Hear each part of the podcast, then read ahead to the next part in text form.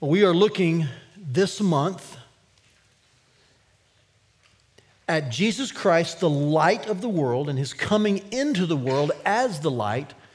And we established last week that that is exactly why Christmas shines so brightly. And what I want to do now, in every week from last week, including this week, is to look at various reasons Jesus shines brightly. And so today, to help us kind of get our minds set for what we're about to see, I need you to agree with me and affirm something that some things in life are, are unexplainable. Would you just kind of nod at that? Let me give you some examples uh, of things that are unexplainable. That doesn't mean we can't properly label them or correctly identify them or even at times accurately describe what we know about them. But to fully explain it, it just seems like at times words fail us. For instance, gravity is that way. We can label it, identify it, and describe it, but there are times we just can't fully describe it, and scientists would concur on this. In fact, it's one of four forces in the universe. Did you know that gravity is the weakest of the four forces in the universe? And of the four forces, they've been able to identify particles in the other three forces, but when it comes to gravity, they've yet to actually scientifically observe what gravity consists of. In other words, why does it work? They can't give you an answer. Now, they have hypothetically established what they'll call the particle that makes up gravity when they find it. It's called a graviton. Who knew, right? But they've yet to actually find it, so they're kind of ready when they do. And if you just read up about this, you'll find that most scientists, in fact, all of them would concur, it's one of those confounding humanly unexplainable things that we can describe, label, and identify, and actually enjoy and believe in. But it confounds us still on many levels. I actually personally think conception's that way. I mean, what is it at this moment that a sperm and an egg collide, we'll call it, and what sparks in that moment to bring forth a human with life and breath and over 200 bones and many organs and reasoning and intellect and like how does that happen from these from this moment? Like it's it's it's yeah you can label it you can biologically perhaps uh, describe it but to explain it fully i think conception leaves you speechless often. Uh, can i be even more transparent with you? I think marriage is that way. We may have a few moans or perhaps laughs in the room but think about it two people who perhaps know each other but not very well sense this incredible hormone happening in their body. They get together and they commit till death do them part, and they get to know each other in very intimate ways, all the good and all the bad, and they stick together for decades. That's unexplainable, okay?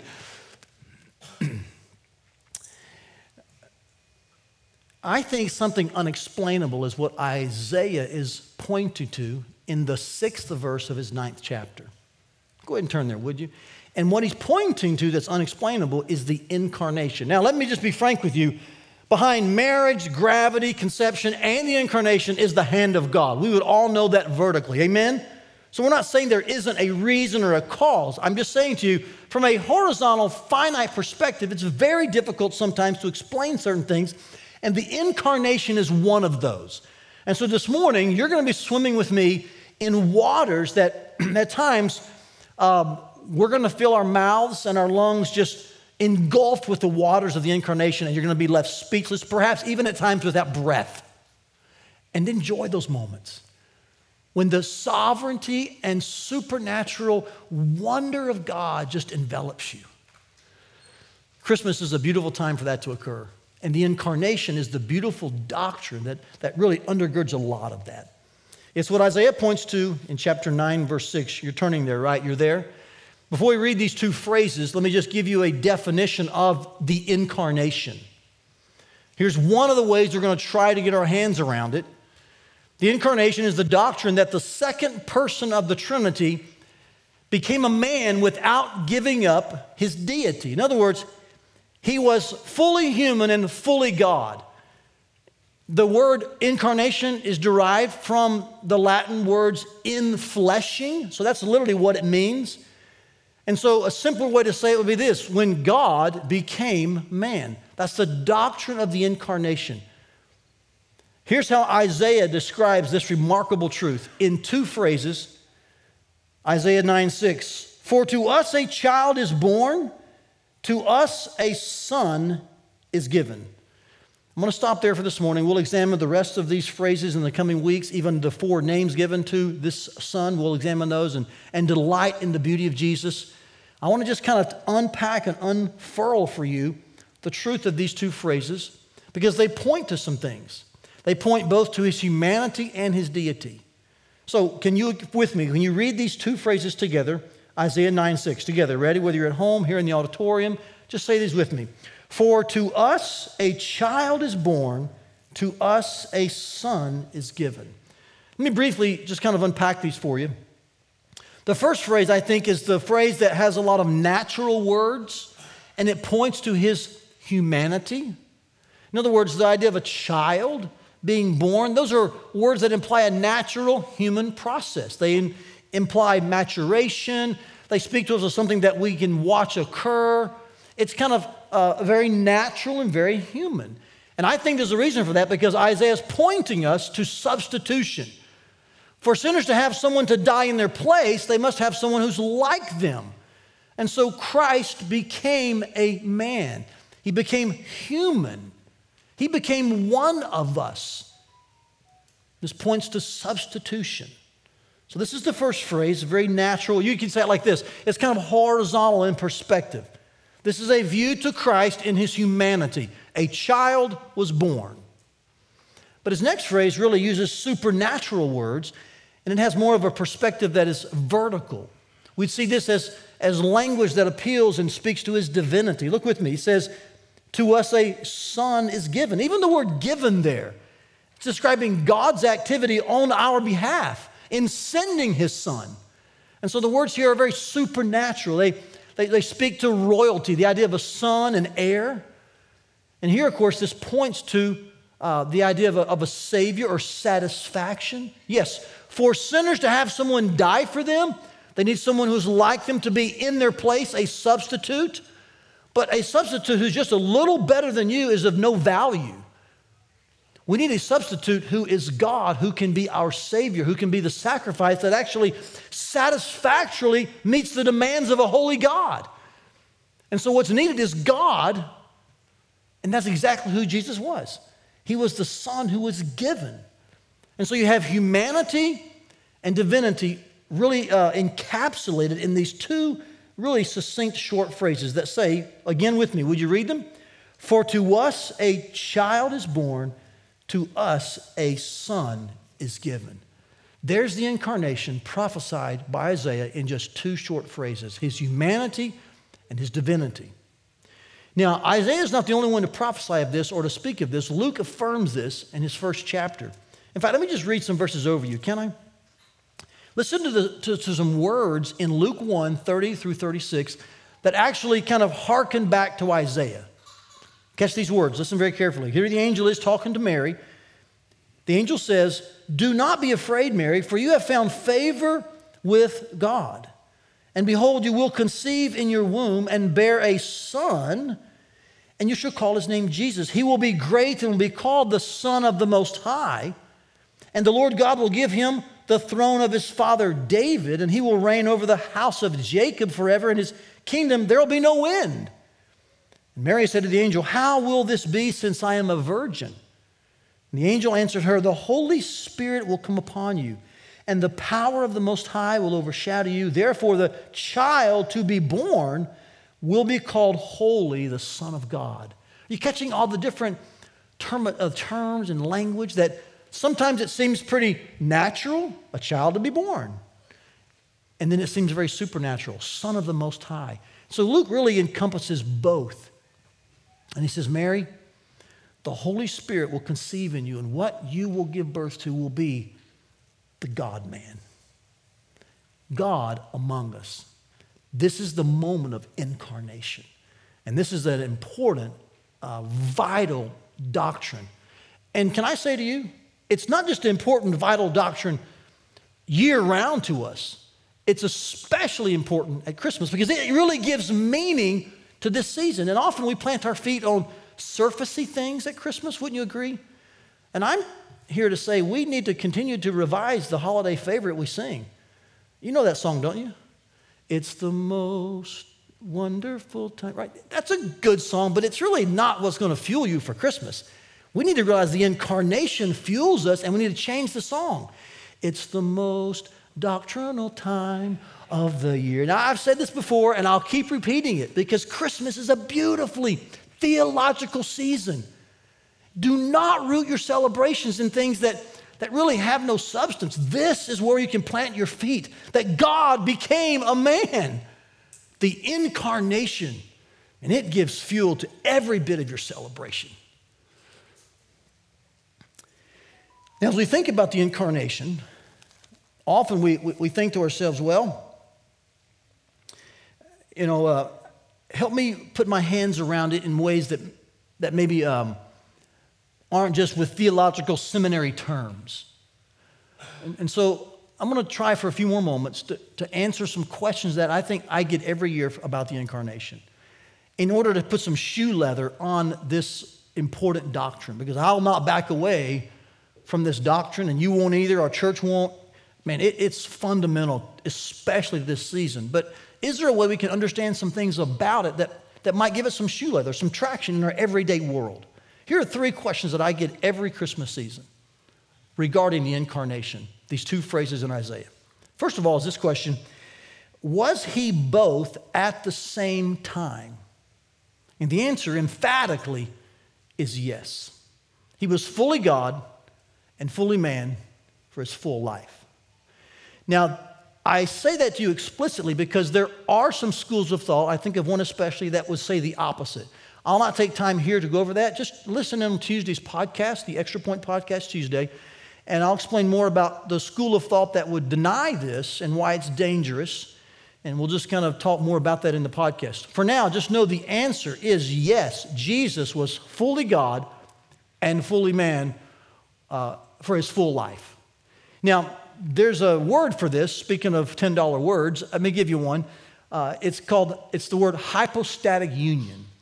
And it's actually the theological word or the handle we would use to describe two natures in one person hypostatic union. And that's important because that really kind of succinctly states and kind of helps you get your hands around what it is we believe about Jesus, the person. He was fully God, fully man in one person, two natures.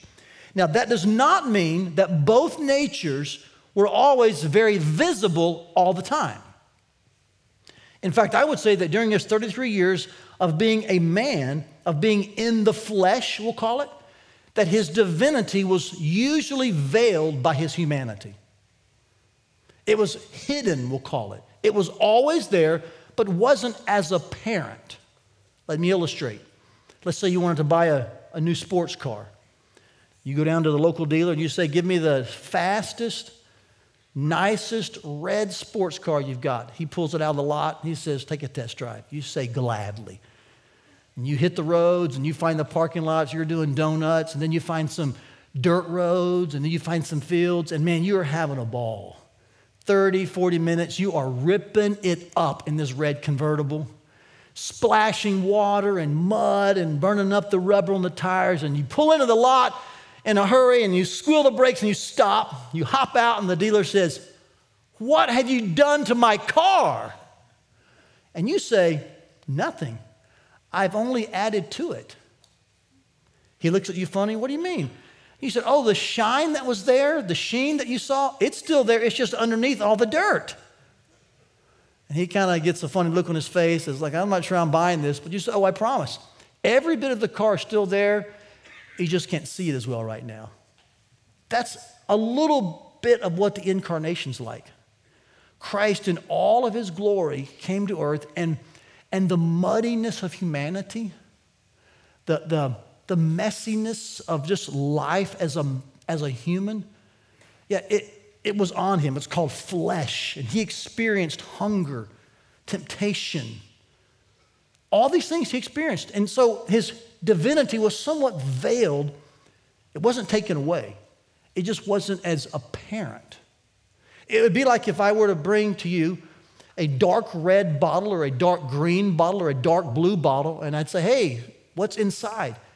And you might say, well, I don't know. Is it whiskey? Is it milk? Is it water? You wouldn't know till I poured it out. So let's say I pour it out and it's milk. Oh, the fact that you just saw the milk does not mean that before you saw it was inside, it wasn't milk, right? You just couldn't see it because the bottle was so dark. Again, just an illustration of, of how Christ's divinity for 33 years was veiled by his humanity. Now, there is no illustration or analogy that serves the incarnation perfectly, so I'll admit that to you.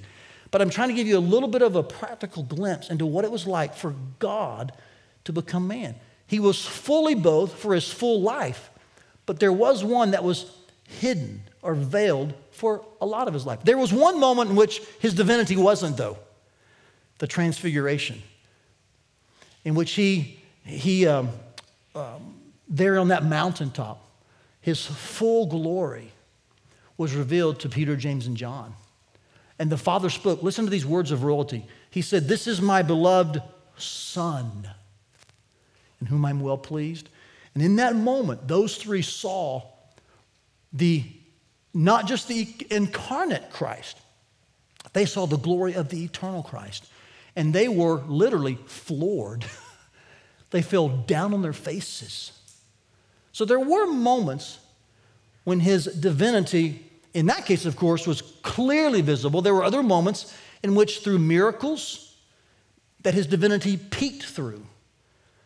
But the incarnation really is a, a, a period of time in which his divinity, though fully intact in one person, was somewhat veiled and hidden. And I might even say, perhaps, um, covered by his humanity.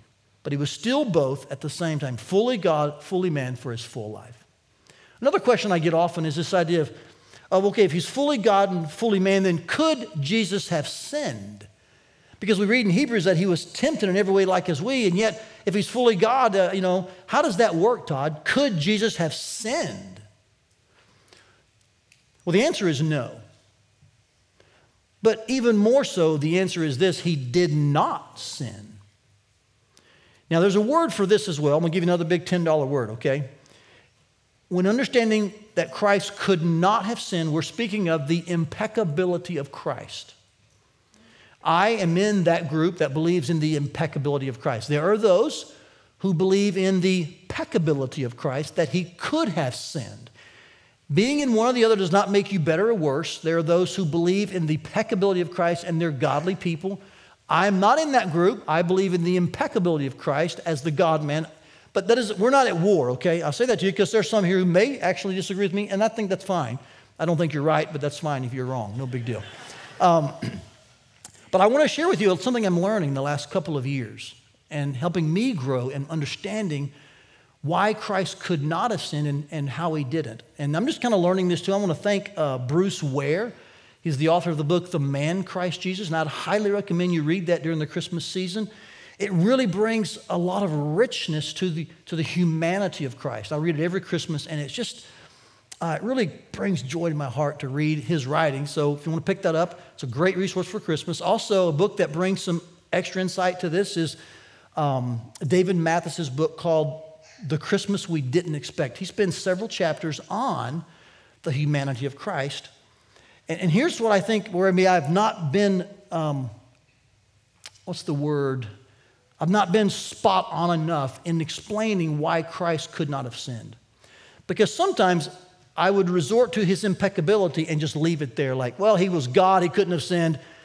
And it wouldn't really explain the value of him being tempted in every way and, and his humanity, right? So here's, here's an illustration that, that I think will help us understand that not only do I believe he could not have sinned, he did not sin. And perhaps they are distinctly different things going on.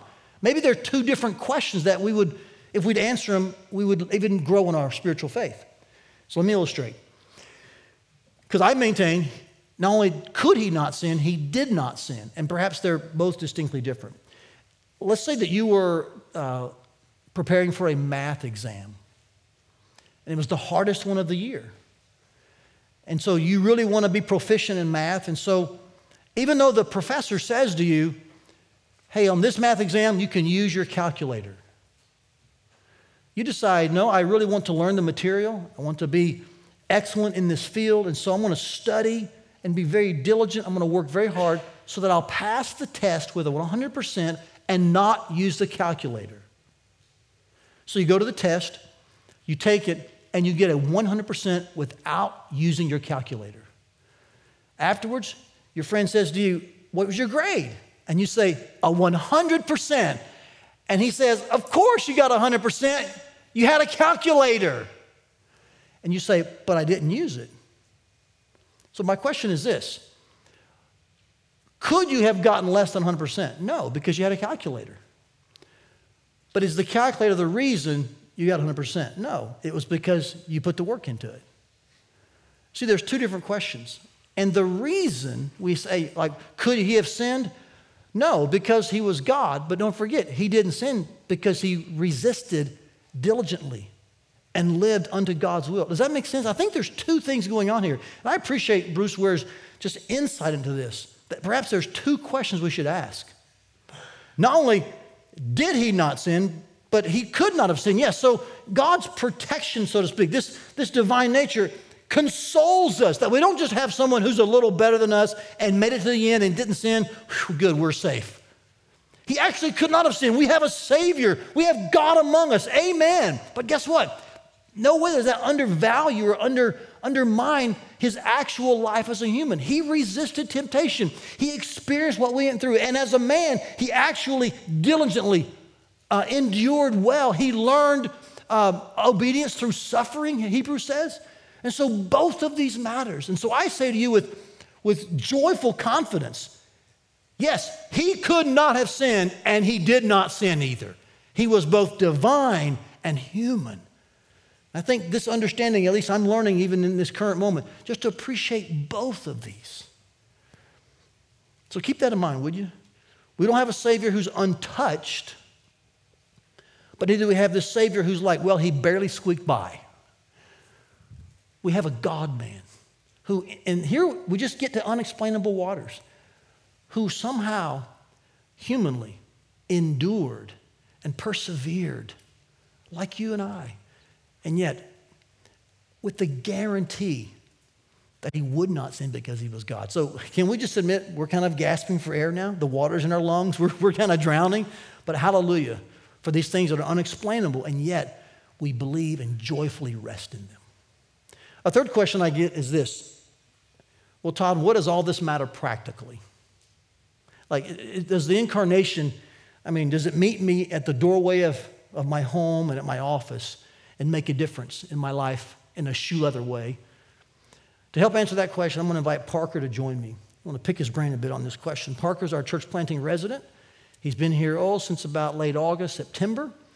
And so I thought this would be a good week to give him some exposure to this wonderfully kind crowd. Yeah. yeah let you kind of so. wax eloquently in front of us. No, I'm kidding a little yeah. bit. But I want to give him a chance to kind of share with you things we've chatted about in this topic and share with you some ways that the incarnation really meets you at the front door of your home. So, so Parker, how would you address this question?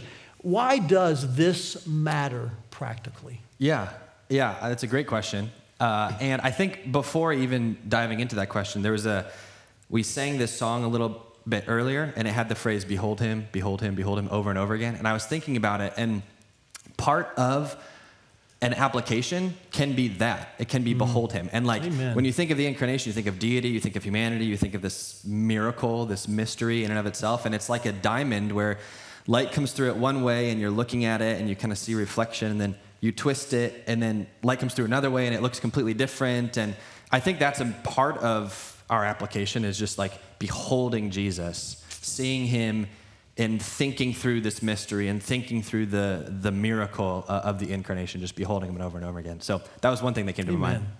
Um, another is that this kind of plays out practically because it, it makes Jesus more real, more approachable. That's what I found in my life is that sometimes you think of God as this like distant, you know, being who's far away and it's kind of like sometimes you approach him in prayer but then you you know it's but still kind of holy and, and other. And jesus being a man helps us realize that he's real. He walked our path with us. I think of a counselor And in that verse, actually, it says that he is a wonderful counselor. And if you're going through grief, or you're going through a, a time and you're talking to somebody, and you find that the, the lane that you've walked in, or the grief that you've walked through, the trials that you've walked through, if you find that somebody else has also walked through that, mm. you immediately are like, oh, I can relate. It's almost like this sense of release, like or relief. Like I can relate to you. Like you understand what I'm going through. And I think Jesus, being a man, does that for us because he was tempted in every way as we are yet without sin. You know, he walked this life, um, and so it brings a little practicality to that. And you you experienced this this past weekend, didn't you? Mm, yeah. Um, yeah. Many of you may not know this, but Parker's father passed away when he was in high school of ALS. Mm-hmm. And uh, just last Thursday, you attended a funeral for one of your good friends whose mm-hmm. father passed away. So you went to the mm-hmm. funeral, mm-hmm. especially to be with your one of your best friends, because you knew probably more than most there what he was mm. going through. Yeah. I suspect yeah. that paid off in just your conversation with your friend. Yeah. Oh, and even just being there. You mm-hmm. know, I, I, walk in and it was just like a, a realization, just the eye contact, and we both break down crying because we're just like, I know what you're feeling, what you're thinking, and it reminds me of that passage in 1 Corinthians that says, "God is the God of comfort." He comforts us in our affliction so that we can comfort those who are in affliction. Yeah. And it's this like, and, and, and Jesus being a man does that. You know, Hebrews also says you haven't resisted sin to the point of shedding blood. How much more, you know, a Christ who, who gave his life for you. So anyway, yeah, that's a good, a good point. The, the third thing I think that makes this really practical is it kind of sets a, a model or a paradigm for our life. So like when you think about um, Jesus becoming a man, you think of, or I think of Philippians 2, where it says Jesus was in the form of God. He didn't consider a thing to be grasped, or the equality of God, didn't consider it a thing to be grasped, made himself nothing, took the form of a servant, being made in human likeness. He humbled himself, became obedient to death on a cross, and, and then God exalted him. And that, that model of kind of this self giving, mm. self sacrificing for the other in love, like Jesus loved so much, so he gave of himself.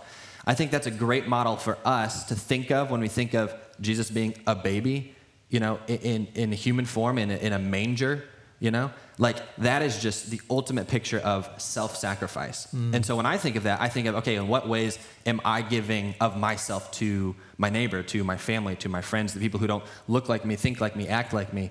And just that the love that compelled Jesus to give of himself is the same love that ought to compel us to give of ourselves mm-hmm. to others. As I hear you explain those practical points, two words came to mind. One is the incarnation says we should listen to Jesus. And I hope this is heard well. It's as if you're saying, because he lived everything you're living, he has credibility. Mm. Now, I know that's not the only reason, but right. I'm just trying to put some language to it because we're in unexplainable territory. Remember that, okay? but I like what you're saying, that listen to him. He's mm-hmm. the counselor who, who knows. Mm-hmm. And then I hear this word like look to him, like his life. He's more than a model for sure, but his life right. models the kind of service that we should be willing to give. So we right. listen to him and we look to him. Mm-hmm. So, um, yeah. what are some ways, that, like, if, if you're sitting in that chair, mm-hmm. that that kind of model would help us in our own church environment, perhaps? Yeah, I think serve. You say, look to him, listen to him. I was trying to think of an L word to keep it going. I like know? that. Okay, a good, good. preacher, right? You got to get the alliteration down. But serve or like give, right? Um, the church I used to work at came from. They have a great practical way to put it. They say, "Give of your time, talents, and treasure." So, in what ways am I serving?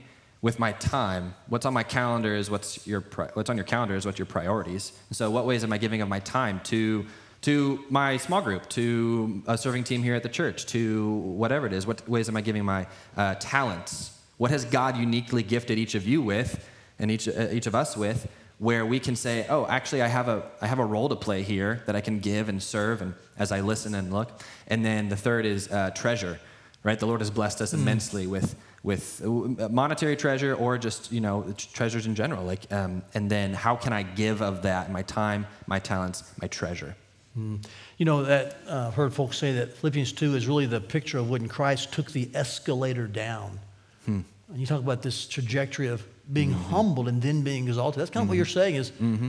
that's what we should be able to live like and for. Right. Yeah. Right.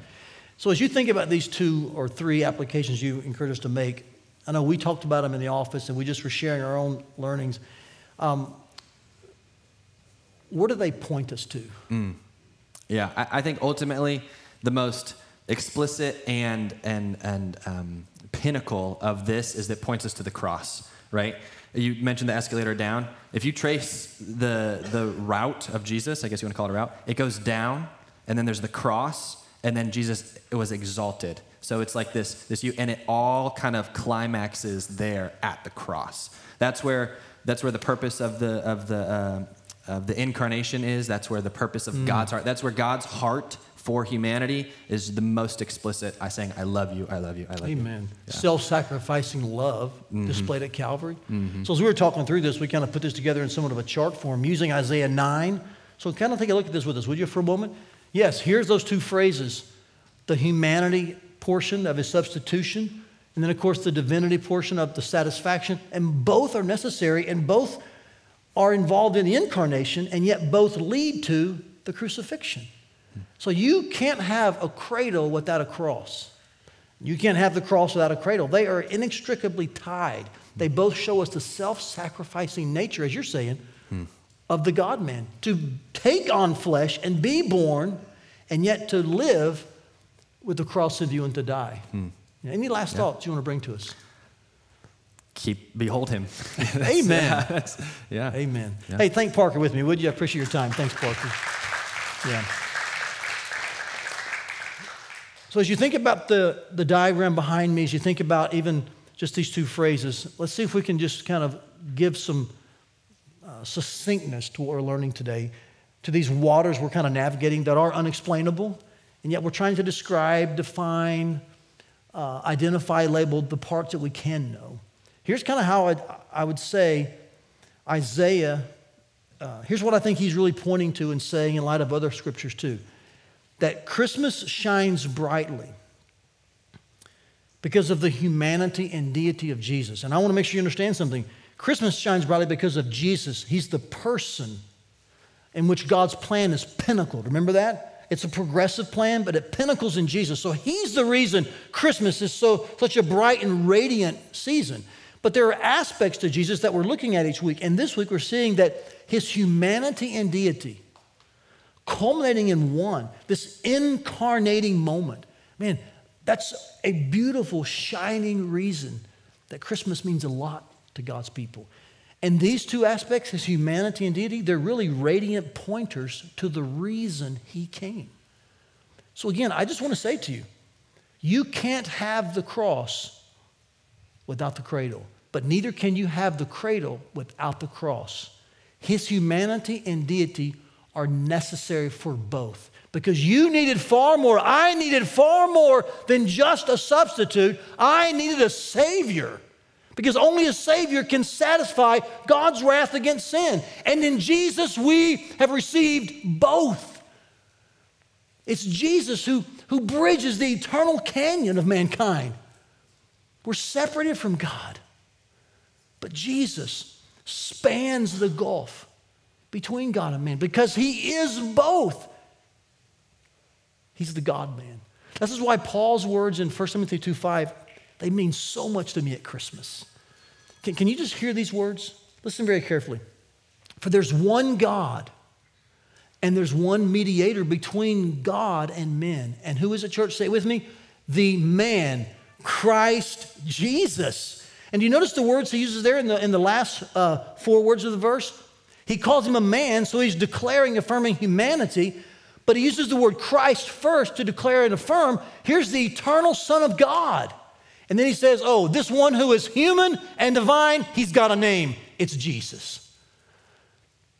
And so this Christmas season, and I hope that you will just let the doctrine of the incarnation, man, just give you a beautiful place to root all of your celebration that God came to man.